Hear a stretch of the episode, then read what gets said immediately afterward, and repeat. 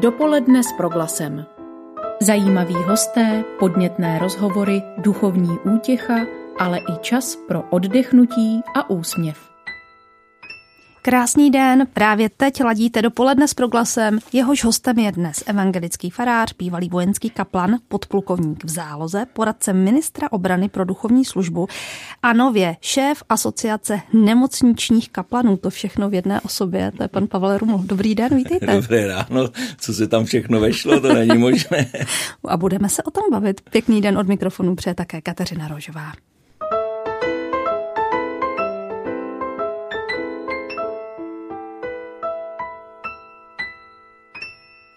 Na začátek přiznám, že vás znám řadu let a je pro mě trošku nezvyk vidět vás nebo respektive nevidět vás ve vojenské uniformě. Tak tluče pod tím svetrem vojenské srdce? Děkuji ještě jednou za pozvání, za přivítání, za příležitost se s vámi setkat a setkat se taky s posluchači. Eh, teď, když jsem odcházel ve chvatu z domova a hledal jsem šálu, tak jsem zjistil, že na věšáku u vchodu mám stále červený baret. Takže ano, tluče je to pět let, co jsem opustil armádu, ale i taky díky lokalitě, kde teď mám faru a je to za rohem k mým bývalým pracovištím, tak eh, Dýcháte prostě vojenský to, to tak je. No. Byl jsem v armádě dlouho, toho se člověk už nikdy nezbaví. Já na vás prozradím, že jste z farářské rodiny a umím si představit, že to pro kluka v době vlády jedné strany asi nebyla úplně jednoduchá situace. Jednou jsem někde četla, že základní vojenská služba pro vás eh, rozhodně nebyla procházka růžovým sadem. Tak mi řekněte, co vás v roce 1999 přimělo se vrátit tady do těchto těch vod? Byl jsem laskavě pozván nebo upozorněn vůbec na, na existenci vznikající duchovní služby. Bylo to v době, kdy jsme museli řešit eh, návrat manželky z mateřské dovolené, to znamená, museli jsme hledat, kdy je plná farářská místa.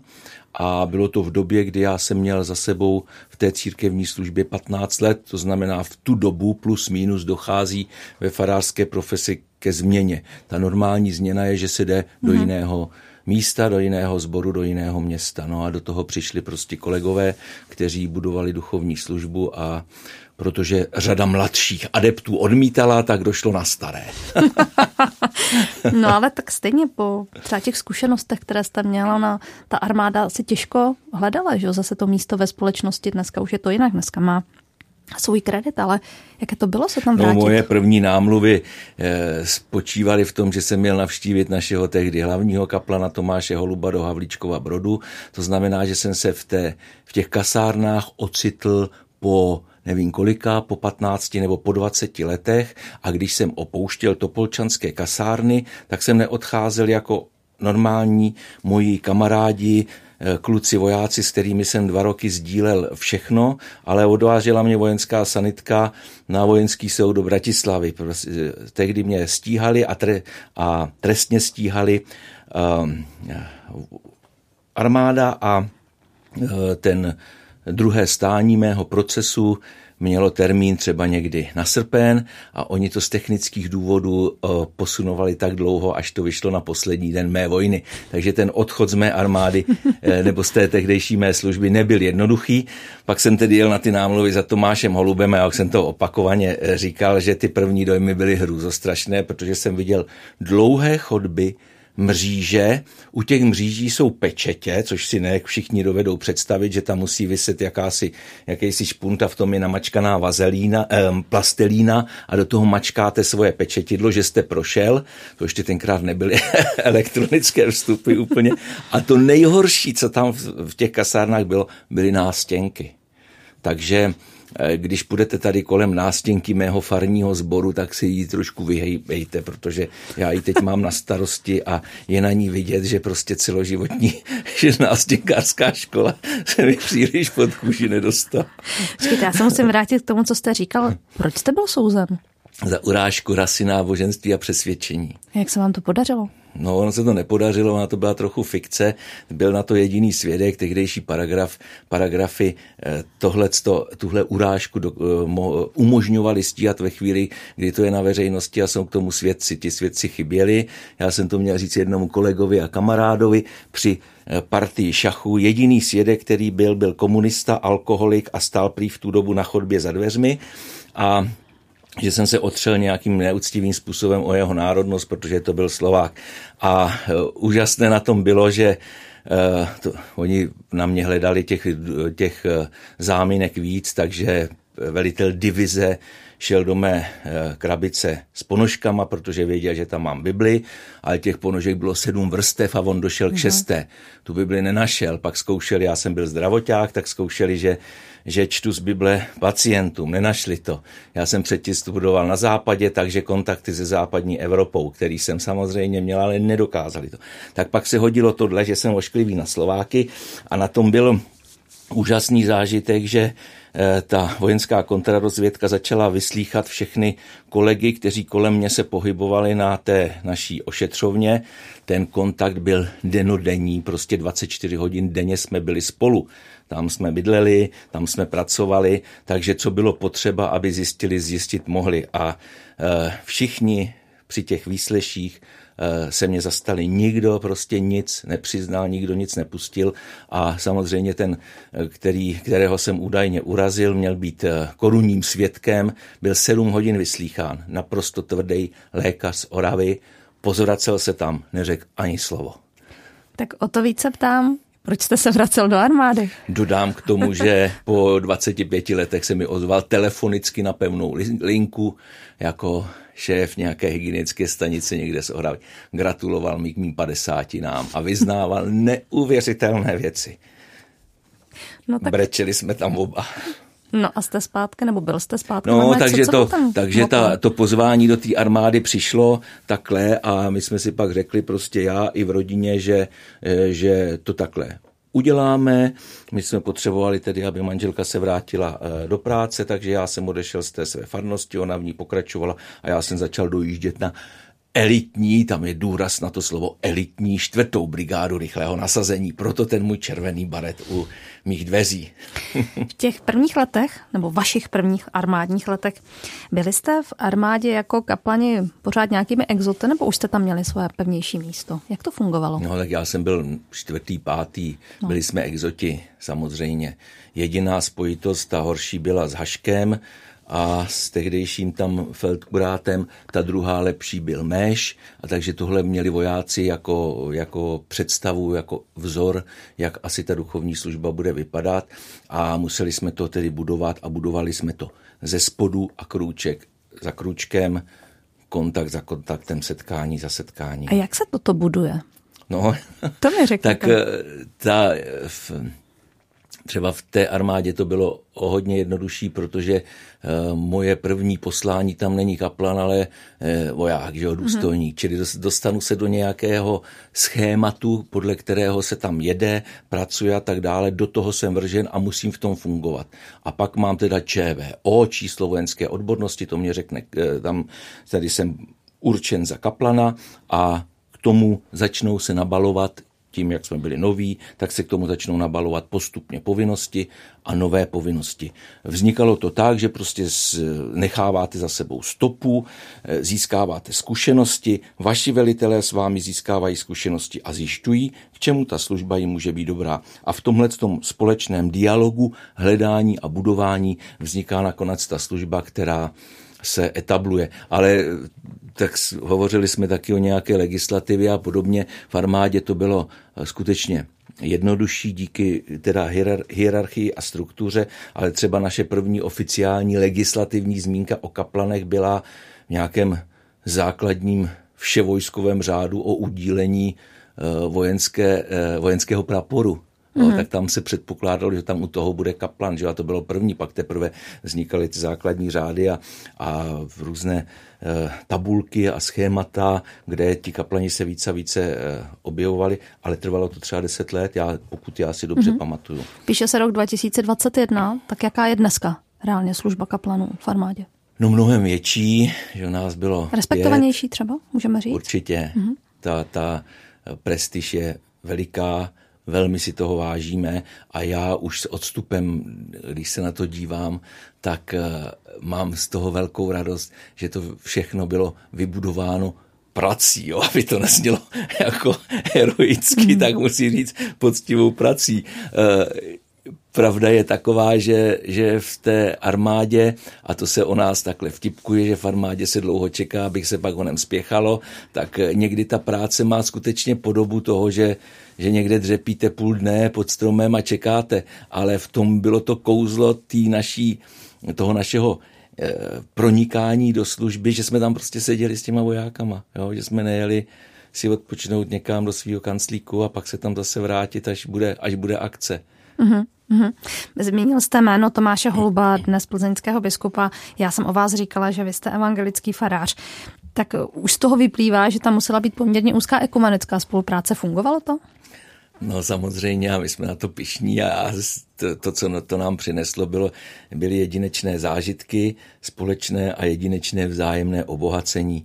Tam to bylo krásné v tom, že jsme eh, nebudovali vzájemně ekumenické vztahy, ale všichni společně se nejdřív budovali svoje vztahy eh, k vojákům, tedy uh-huh. laicky řečeno ke klientům a potom na ty naše vzájemné poznávačky a diskuze a argumentace o jednotlivých tradicích prostě přišla řada až někdy když jsme byli jenom spolu a když jsme měli čas večer a podobně. No, vyvolalo, vaše pozvání ve mně vyvolalo samozřejmě vzpomínky, protože tady na Tákurově ulici, tam vedle vedle vrátnice je, nevím, tam se myslím čet, že tam je nějaký klub, tak tam zasedala komise Ekumenické rady církví a České biskupské konference a my jsme s tehdejším adeptem Jakubem Holíkem dnes světe div se generálním vikářem plzeňské dieceze, kam si ho Tomáš Holub povolal jako osvědčeného spolubojovníka z, eh, z duchovní služby armády České republiky, tak tam jsme stáli v té předsíni a čekali jsme, až budeme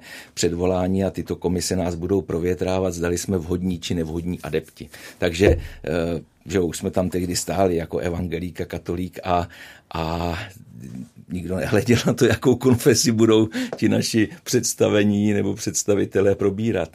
Vynikající, nádhera. Protože už jste nám říkal o tom, že člověk vojákem vlastně zůstává, tak sledujete teď dění armády během pandemie, jak pomáhají, jak fungují, co to ve vás vyvolává? Tak já jsem, jak jste mě představovala, také v té funkci poradce ministra obrany, což je funkce víceméně čestná a trochu formální, ale pro tu naší strukturu duchovní služby velmi důležitá. Existuje taky od samého začátku.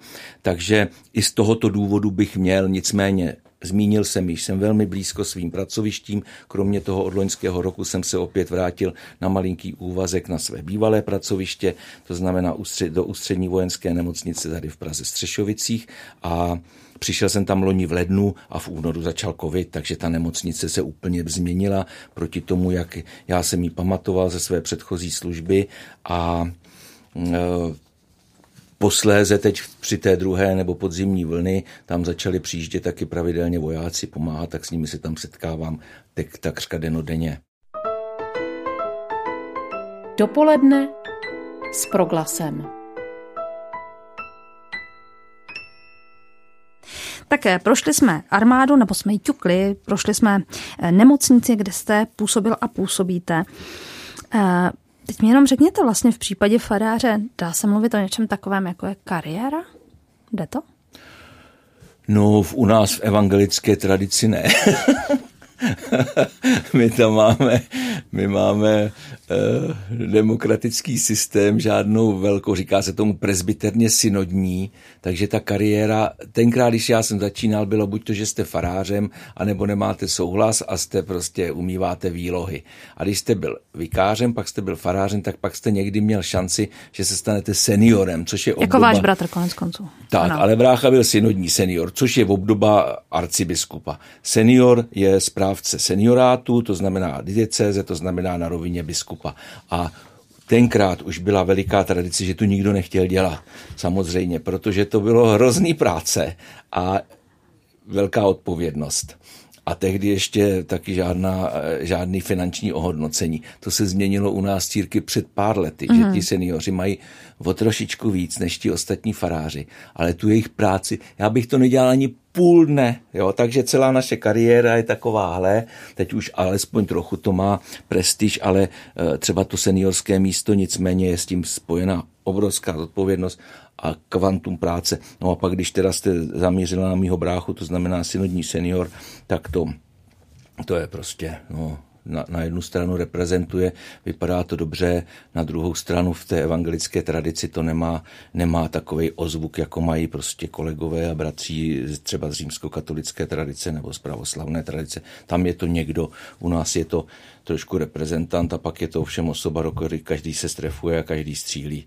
Takže já bych to taky z bráchu neměnil ani na minutu. Bylo mi tisíckrát líto v jeho úřadě. Vy jste prostě spokojený. Kde ale, ale tedy, když se stanete kaplanem vojenským, tak podléháte takzvanému kariérnímu řádu a mhm. tam ta kariéra se hlídá, pěstuje, je to potřeba kvůli prostě obměně, přirozené obměně, která k armádě prostě patří a taky se tam ta kariéra potom projevuje na těch hvězdách, který nosíte na ramenu. Budeme se o tom bavit. Teď se ještě vrátím do vaší rodiny. Tak jste z rodiny faráře, už jsme mluvili o vašem bratrovi, který je farář, vaše manželka je farářka. Řekněte mi, mohl jste být něco jiného než farář? Mohl, ano, samozřejmě.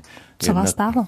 Tak eh, jednak my jsme měli, to by brácha potvrdil, my jsme měli velkou svobodu, my jsme měli velikou svobodu v tom, kam a co z nás bude a brácha byl starší o čtyři roky, takže my jsme se potkali spolu na jediné škole eh, v jednotřídce v Opatově, kde byl první a pátý ročník. Já jsem byl prvňák v první lavici, brácha páťák v páté, v poslední lavici a Potom jsme se potkali na bohoslovecké fakultě a jinak jsme se vždycky měli.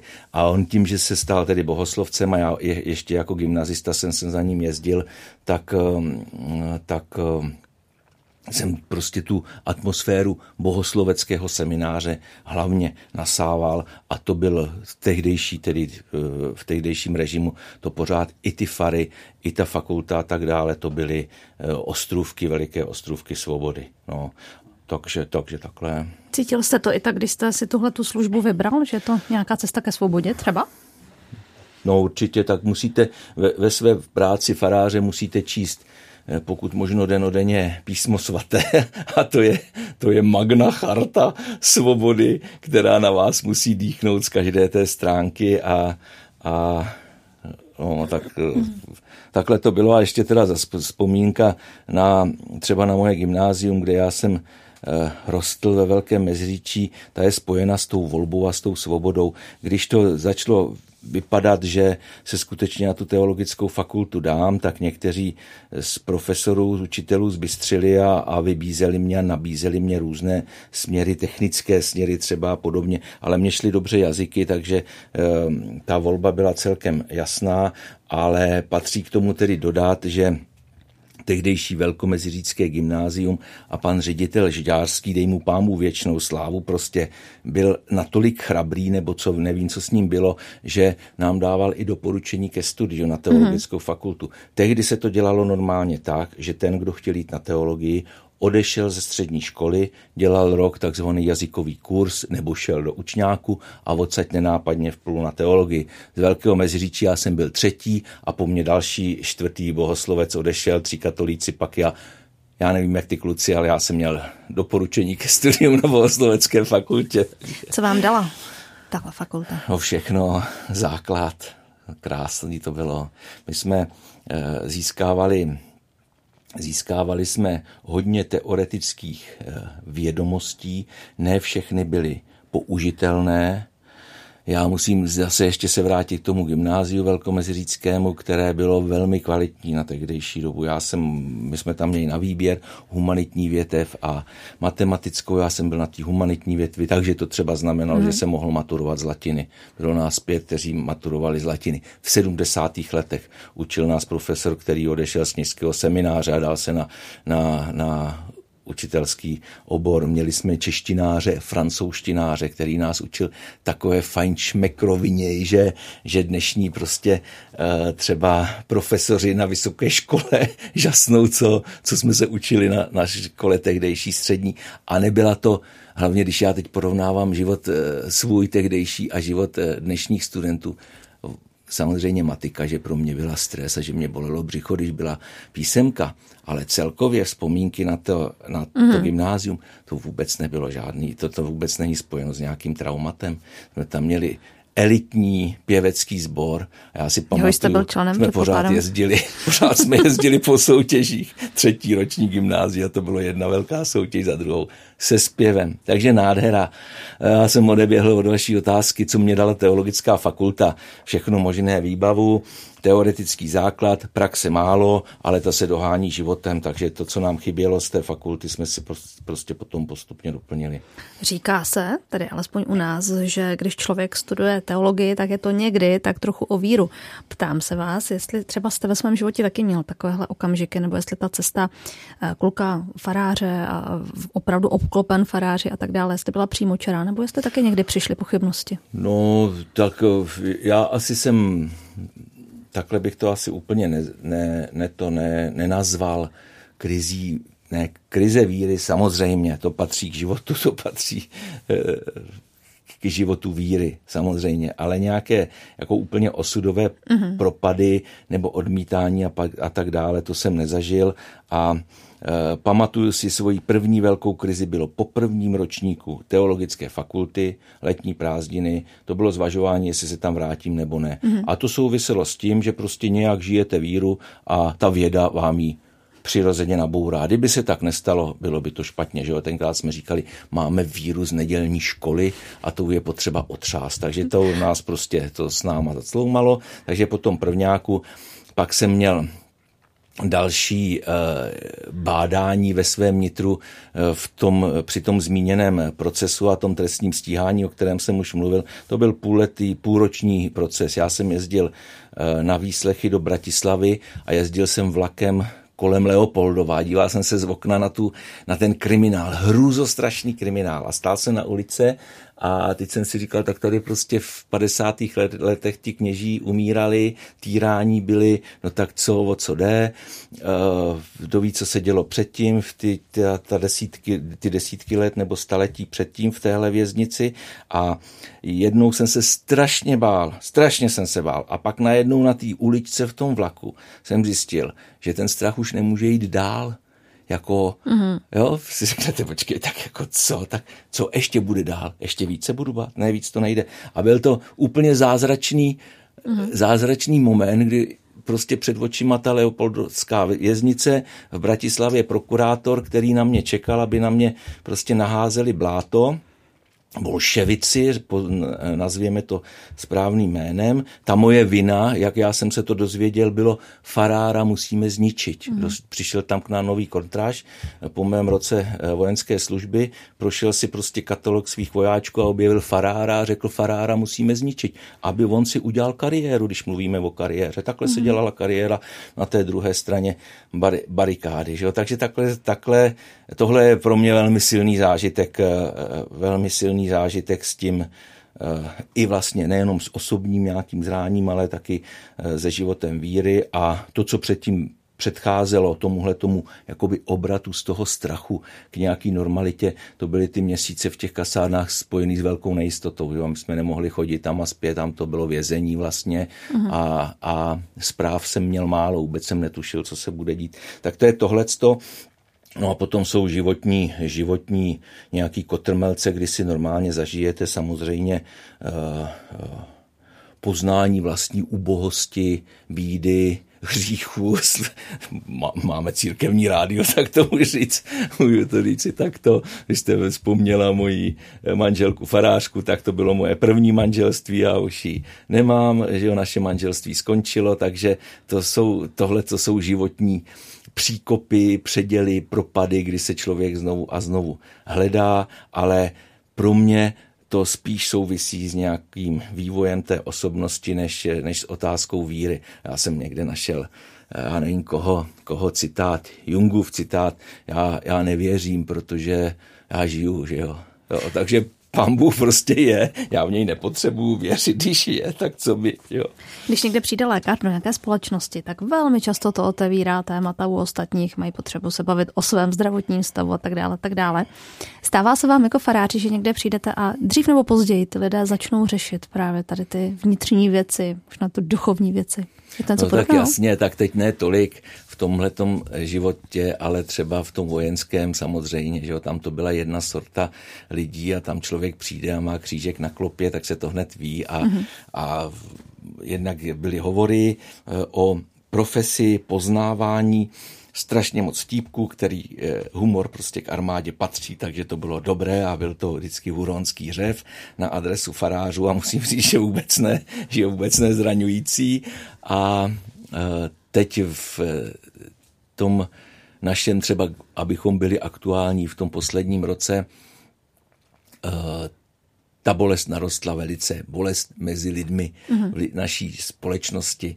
Takže jasně, když pak přijde na to, co jsem, kdo jsem, tak eh, se lidé svěřují. Svěřují si automaticky, protože farářovi se to sluší a patří, ale v době covidu to nabralo, nabralo na obrátkách, protože je víc bolesti, je víc strachu a je hodně smrti že kolem nás. A co vlastně od vás očekávají radu? pomoc, útěchu. Tak já jsem už to starý, jak na mě vidíte, takže uh, já vím, že ode mě čekají, abych je vyslechl a tak se jich snažím navzdory své ukecané povaze, se jich snažím naslouchat. A to je to nejlepší, co se co se, já, on je pán Bůh vytrestal, jo, takže když já jsem se narodil jako ukecaný a drželo mě to hrozně moc v životě dlouho, tak pak ze mě udělal nemocničního kos, kaplana a tam jediný úspěch u nemocničního lůžka je, že mlčíte. Takže já jsem v UVN na začátku sedm roků mlčel.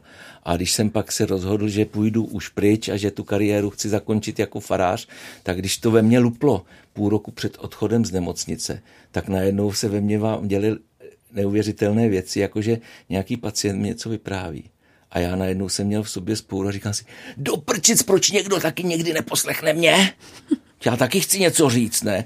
A takže to bylo, to, to je zajímavý nastavení. No tak já jsem si ho teď vynahradil, stal jsem se zpátky farářem a od nich se taky občas čeká, že něco A my vás taky posloucháme s napětím. Vy jste naprosto, naprosto trpělivý, ale spískala jste si to sama, takže. Já mám teď pro vás takové malé překvapení, doufám, že vás potěší.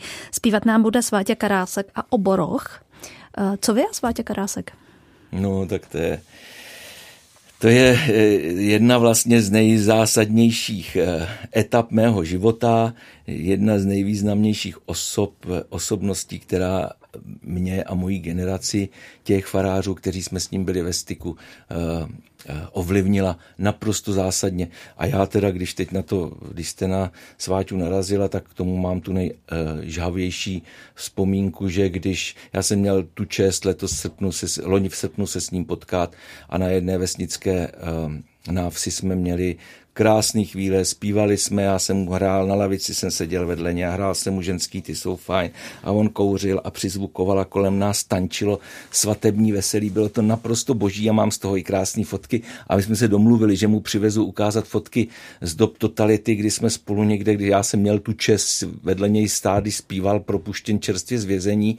A takže mu to přivezu a řekne, musíme se sejít dřív než za deset let, sejdeme se tady na té návsi už za rok, takže nesejdeme. Takže když prostě umřel, tak to byla samozřejmě pro nás eh, bolest a já jsem se dostal po Vánocích jako každý farář do té krize, že prostě hned po Vánocích, letos opravdu hned po Vánocích, to znamená 27. prosince je zase neděle a zase kostel. Já jsem si říkal, co já budu kázat.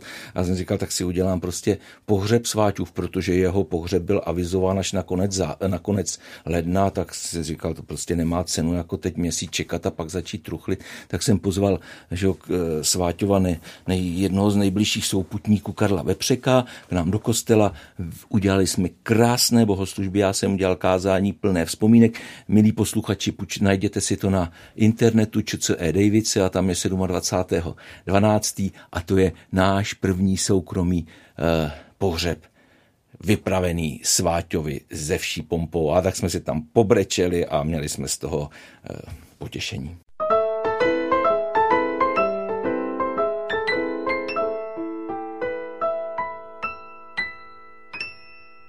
Tak bavili jsme se o vaší práci v nemocnici, pojďme tam tedy zrovna teď.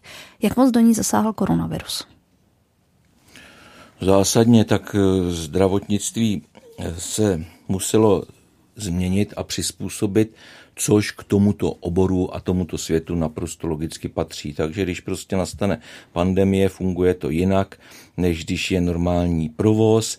To samé vlastně já už jsem zažíval, mluvili jsme o Topolčanech a mé vojně, takže když jsem tam byl zdravoták a přišla eh, vlna chřipky, tak prostě i ta naše práce na malé ošetřovně uh-huh. a mhm. celý život těch kasáren, tedy toho uzavřeného světa, se naprosto radikálně změnil. Takže jsme měli izolace, převlíkali jsme sto postelí denně a tak dále a tak dále. Eh, v nemocnici se to změnilo zásadně. Eh, já nevím, z jakého úhlu do toho mám mít, o čem mám vyprávět, snad jenom tedy to, že, že eh, musela ustoupit každodenní normální medicína, jak jsme na ní byli zvyklí, já nevím kolik, 40 let teď od té války a nastoupila medicína jiná, takže se omezovaly standardní eh, postupy, zavíraly se ambulance, zavřely se operační sály a místo toho prostě ta, ta eh, nemocnice jede v jiném režimu. Eh, vznikala, vznikaly izolace, oddělená oddělení pro covidové pacienty a tam v těch dalších byl prostě jakýsi zredukovaný pohyb nebo práce, prostor, zredukovaný prostor. V nemocnici na Louce nám vyrostlo několik stanů, že jo, ty zase připomínají mě tu moji minulost vojenskou, kdy vojáci tam prostě zřizovali odběrová místa a, a je to tam vlastně dodnes, takže těch změn a těch vrstev, kde co všechno se muselo změnit, je mnoho. Každý, kdo v nemocnici pracuje, by to ze svého úhlu popisoval podobně a trochu jinak adekvátně své profesi. Tak my celý rok posloucháme vlastně ty zprávy o tom, co přichází, jak to proměňuje společnost, jak to působí právě na hmm. nemocniční personál. Když jste jim takhle blízko, jaká zátěž nebo změna je to právě pro ty sestřičky a, a lékaře a všechny ty, kteří tam mají svoje místo v rámci toho chodu nemocnice? Hmm. Je to enormní zátěž, samozřejmě. Eh, jednak tedy změna práce, režimu, Potom používání ochranných eh, prostředků. Mm. My jsme to v té mé první éře vojen, eh, nemocničního kaplanství oblíkali jsme se ve chvíli a takovýmhle způsobem jsme se dezinfikovali, když jsme šli k pacientům, kteří měli mrsu, stafilokoka, tak to byl režim, kdy ten člověk byl sám na pokoji, předtím byly ty všechny převlíkací dezinfekční prostředky a podobně, ten režim byl podobný. Jinak tedy jenom pod čárou, já když jsem byl na své vojenské druhé misi, tak jsem byl s chemickým vojskem v Kuwaitu. My jsme se chystali na tu válku proti Sadámovi, který byl podezříván z toho, že má biologické a chemické zbraně, proto hmm. tam byla ta naše chemičárna a my jsme týden co týden oblékali takzvaný vopich, což byl gumový oblek s maskou mm-hmm. olínkami a se vším všudy, takže já jsem byl na covid připraven a vytrénován Dávno chemickým vojskem, no ale eh, pro tu práci je to nesnadné. Pro faráře hrozné, protože my komunikujeme mm-hmm. slovem a teď máte dvě roušky, štít, jste celý bílý, často ti pacienti není jim vůbec dobře, takže mohou být zmatení. Ve chvíli, kdy jsou starší a ještě starší, tak to k tomu úplně patří. Teď se prostě nad nimi zjevujeme jako takovýhle anděle, jenže ta moje návštěva tam trvá 20 minut, půl hodiny. Ale ten zdravotnický personál v tom je 12 hodin. No peklo, naprosto mm-hmm. vysilující. No a pak to, ten následek, který k tomu patří, e, zátěž obro, obrovská a pravidelná, na kterou jsme byli zvyklí, to znamená umírání a smrt. Samozřejmě, že jsme v nemocnici na to zvyklí, ale ne všechna oddělení e, za normálního stavu se setkávají velmi často s umíráním či smrtí. Mm-hmm. Prostě na některých odděleních se neumírá, tam se jenom propouští pacient uzdravený zpátky do života. A teď prostě třeba na, na, i na takovýchhle odděleních se, se umírá. To je zátěž obrovská. Jo, to je prostě Bohužel je mi to líto. Souvisí to i s tím, že mm, řekněme snaha nebo ta motivace těch lékařů je toho člověka logicky přivést zpět do, ke zdraví a k životu tak i tady to, v čem jsou vlastně jak vychovávání, na co studují a teď najednou se potkávají s těmi neúspěchy, může i to být vlastně takovým nějakým rozporem nebo to, co toho člověka ještě víc unavuje během té profese? Tak samozřejmě eh, my jako kaplani a teď třeba já jsem členem paliativního týmu, tak celý ten obor medicíny, kterému se říká paliativa a další medicínské obory se vyrovnávají eh, s tímhletím dědictvím, který za se, které za sebou máme a souvisí to, a já nevím časově, ale řeknu mm-hmm. s mhm. moderní medicínou. Moderní medicína přece je kvůli tomu, aby jela na vítězné vlně. smrt je porážka. A takže my se musíme vracet k nějakému normálu, kdy si musíme uvědomit, že smrt je přirozenou součástí, jak by řekl básník, že jo, smrt není těžká, já nevím co, je, je přirozenou součástí hmm. života. A ta naše medicína, která je tak dokonalá, která si tak automaticky zvykla, že dokáže zachránit opravdu všechno, tak najednou prostě teď je konfrontována s tou situací, kdy, která by k tomu automaticky měla, měla patřit. To znamená, že tu smrt přiznávám, připouštím, beru na vědomí. Ale eh, tohle, to, co říkám, vůbec není kritika ani zloba, protože díky té moderní medicíně my tady všichni jsme, kdyby se nevočkovalo na obrnu před 50 lety nebo na neštovice, kolik by nás bylo, třeba polovička nebo já nevím jak a, a teď si vezměte všechny ty klouby a všechno mm-hmm. to, mhm. co nám teď vyměňují jak na běžícím pásu. My všichni prostě dožíváme průměrného věku, o kterém se před pár stoletím nikomu ani nesnilo, takže vlastně tohle k medicíně patří. A teď teda COVID je jedna z těch lekcí, kterou asi jsme potřebovali nebo občas potřebujeme, že život člověka je kon, konečný, že je omezený a že naše lidská síla, um, kumšt, skill, to všechno má svoje hranice. Nejsme páni života, farářsky řečeno. Myslíte si, že to promění i mentalitu zdravotníků, tahle zkušenost? No tak bude muset, protože uh, to, tohle se nedá přehlídnout. Tady, jako když se vzděláváme mezi kaplany, když se setkáváme se zdravotnickým personálem, tak se už v dobách hlubokého nekovidového míru jsme si říkali vždycky, jak ten zdravotník má nároky svého povolání přežít, nebo každý, mm-hmm. i ten kaplan. A jedna věc je, že když budete soucitná na 100%, tak tam vydržíte tři dny, protože budete furt jenom brečet. A když budete cynická, tak vyhoříte a lidi vás nebudou mít rádi. Takže hledáme prostě nějakou cestu mezi těmito eh, krajnostmi a to samé platí, to samé platí teď v tomhle, tom, tomhle tom režimu. Sluší se říct, že jste teď vlastně nově zvoleným šéfem asociace nemocničních kaplanů. Eh, z té vaší nové profese, co byste chtěl, aby kaplani v nemocnicích teď dělali možná jinak, než se dělalo doteď? Případně kde vidíte gro té práce? Samozřejmě víme, že kaplani dochází k lůžkům, že si je mohou jako pacient zavolat, ale o čem to je? No, je to dobrá škola pro kaplany zrovna tak. To znamená, že ti, kteří nemají za sebou výcvik s chemickým vojskem a já nevím, co všechno s tím, že každá nemocnice své zaměstnance školí v dodržování hygienických pravidel, tak tohle je prostě lekce. Musíš ať děláš, co děláš. A my ještě zase vzpomenu v dobách míru, jak mě to v té nemocnici, že jak nás to učili, tak my jsme tam měli jakési instruktážní video, jednak se, se učíte si eh, utírat ruce tou dezinfekcí a pak se pod UV lampou eh, zjišťuje, co všechno jste si potřela a který kousky mm-hmm. části rukou nezůstaly e, neočištěny. A pak bylo instruktážní video, kdy prostě sestřička přijde do, nemoc, do, do pokoje k pacientovi, udělá tam dva kroky, dva běžné zákroky a odejde a pak se prosvítí, kolika ploch se dotkla neuvěřitelné. Mm-hmm. Takže tohle to všechno eh, musí být naprostou samozřejmostí, když jdeme k pacientovi a i když tam jdu s útěchou a poslední útěchou, já nevím, co všechno k naší, eh, k naší profesi patří, tak prostě jsem ve zdravotnickém světě a to znamená stoprocentní disciplínu. Žádný keci kolem toho neexistuje. Jinak prostě jsme nebezpeční. No, takže tohle se učíme a Potom druhá věc je, že my máme všelijaké vzdělávací kurzy, když jste mluvila o studiu od těch fakultních let, kdy se učíme neustále znovu a znovu komunikovat. A tahle ta škola s, tím, s tou rouškou a s tím uh-huh. štítem, no to je opravdu tvrdý, to jsme nikdo nezažili.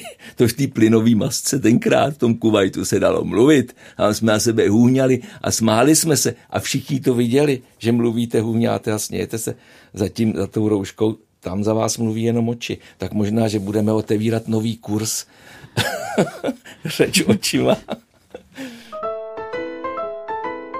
Dopoledne s proglasem. V dopoledně s proglasem vám dnes nabízíme setkání s farářem Pavlem Rumlem. A já bych vlastně měla taky říct muzikantem, ne? No, laický amatérem.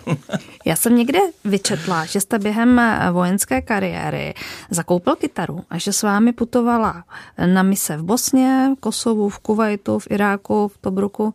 Bylo to tak? Tak nebyla to první kytara v mém životě, ale byla to kytara za vojenské peníze, to znamená za vaše daně. Ano, takže vy hrajete za naše peníze, jo, rozumím. A, mhm. a ta kytara byla, vybral jsem si ji sám, like, amatér. Trefil mm-hmm. jsem se úžasně, v Hradci Králové bylo sedm kousků. Já jsem našel tu pravou. To, co ona zažila, to nezažije žádný dřevo.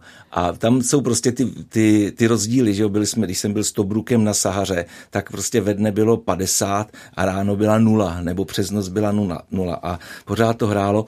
A já jsem jí teď měl strašně dlouho za to, za skříní. A teď, jak jsem se vrátil do nemocnice, tak prospěvujeme z veterány. A já jsem mám jinou novější a tuhle jsem tam jednou nějak vzal, protože jsem měl nouzi, tak jsem mi tam přines a nakonec na tom oddělení zůstala, takže já tam mám jednoho zdravotního bratra, který se mnou muzicíruje a hraje na tuhle kytaru. Včera jsme tam broukali a e, hraje krásně. Ona měla ten, tu duši v sobě, že když se na ní hrálo a ona nasákla tou hudbou, tak to prostě tak eh, hrála dobře. Ale k tomuhle tomu tedy, když jste to otevřela, tak samozřejmě, já nevím, jak se to říká v církevním eh, tom, v církevním rádiu, my jsme jako děti na evangelický faře nesměli vůbec používat slovo Ježíšek, jo. Prostě nějaký psaní dopisu nebo tak. A prostě, že jo, tyhle, ty, tato traumata z dětství musíte ošetřit. Takže já teď těsně před důchodem jsem se rozhodl, napsal jsem Ježíškovi jako srdcerivný dopis, že bych fakt teda na starý kolena si zasloužil ještě 12 stranou kytaru. A to se nedá list, naladit. V listopadu jsem jí měl. Oh. Uh, jedna, která to reuma trochu ustoupilo z těch prstů a jsem hluchý, jo, řekla jste to správně s tím ladění, ale oni už teď ti mladí mají ty ladičky, takže já když si to tam dám a ono mm-hmm. mi to mhm. svítí zeleně, tak se dovtípím i bez sluchu. Že je to je ono. No je to orchestrion, je to naprostá nádhera pomáhá ta hudba takhle třeba i na těch misích zvládat eh, ten stres? To je, určitě... to je klíč ke všemu hmm.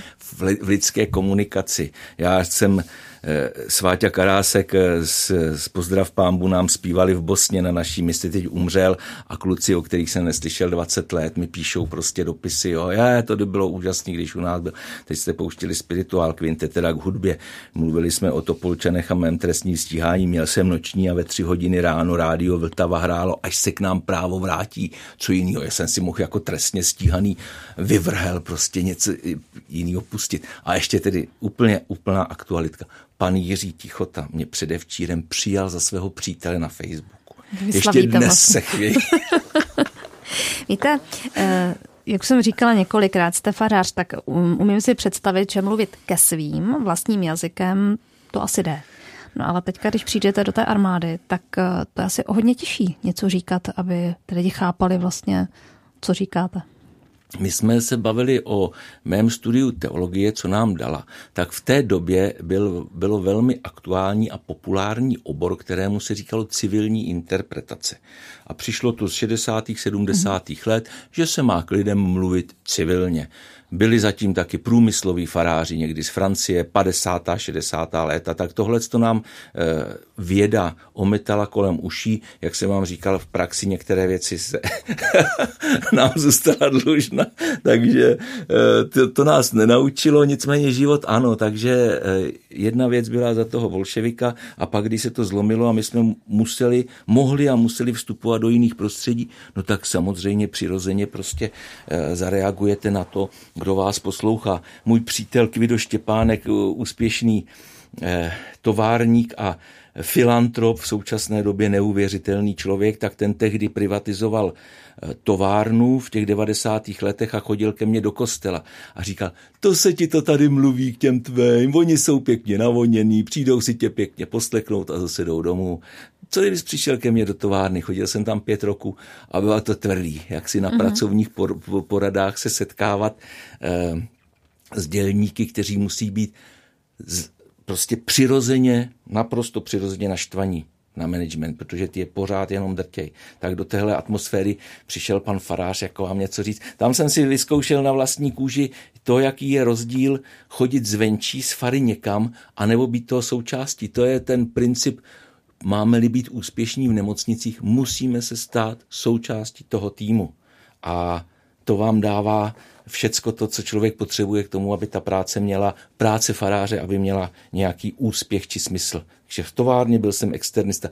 To se ti to vypráví. Já jsem se tam pak stal dělníkem, jo, na tři měsíce v rámci svého studijního volna jsem byl dělník lisář, tři měsíce jsem se tam to, a oni si to na mě schladili žáhu, jako když nebyl ředitel v práci, tak mi dali čtyři lisy a každý byl v jiném rohu 50 metrů dlouhé haly. A já jsem celou noční lítal kolem čtyř lisů, kde se to nedalo odebrat, to, co tam každou vteřinu vám plivne. Takže jsem si to vyzkoušel taky a už to bylo ten denodenní kontakt s těmi lidmi, že tam spadne to, to svátečnost nebo ta exkluzivnost, že někdo přijde zvenčí, jste součástí.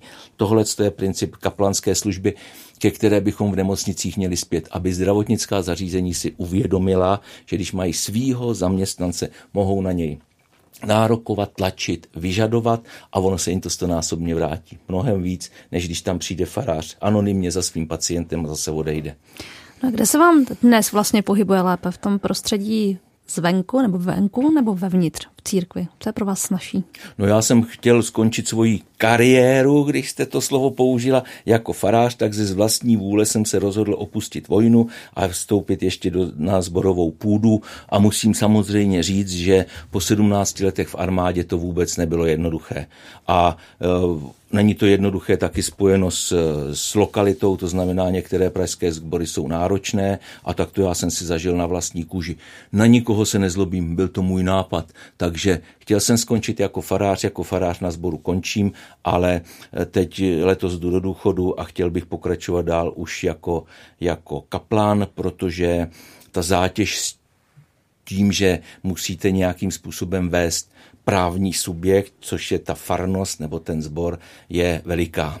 No, se založenýma rukama v klíně si vás úplně představit neumím. Nechte toho. Tak máte, nějaké, máte teda nějakou vizi do budoucna? Já mám, já mám sny a dospěl jsem k poznání, že je člověku krásně na světě, když zjistíte, že některé sny se člověku nesplní ale na druhou stranu mě se vám plní něco, o čem jsem ani ne, nesnil. To je tak něco vysokého a nádherného, o čem jsem vůbec nikdy nesnil a přesto mi to spadlo do klína.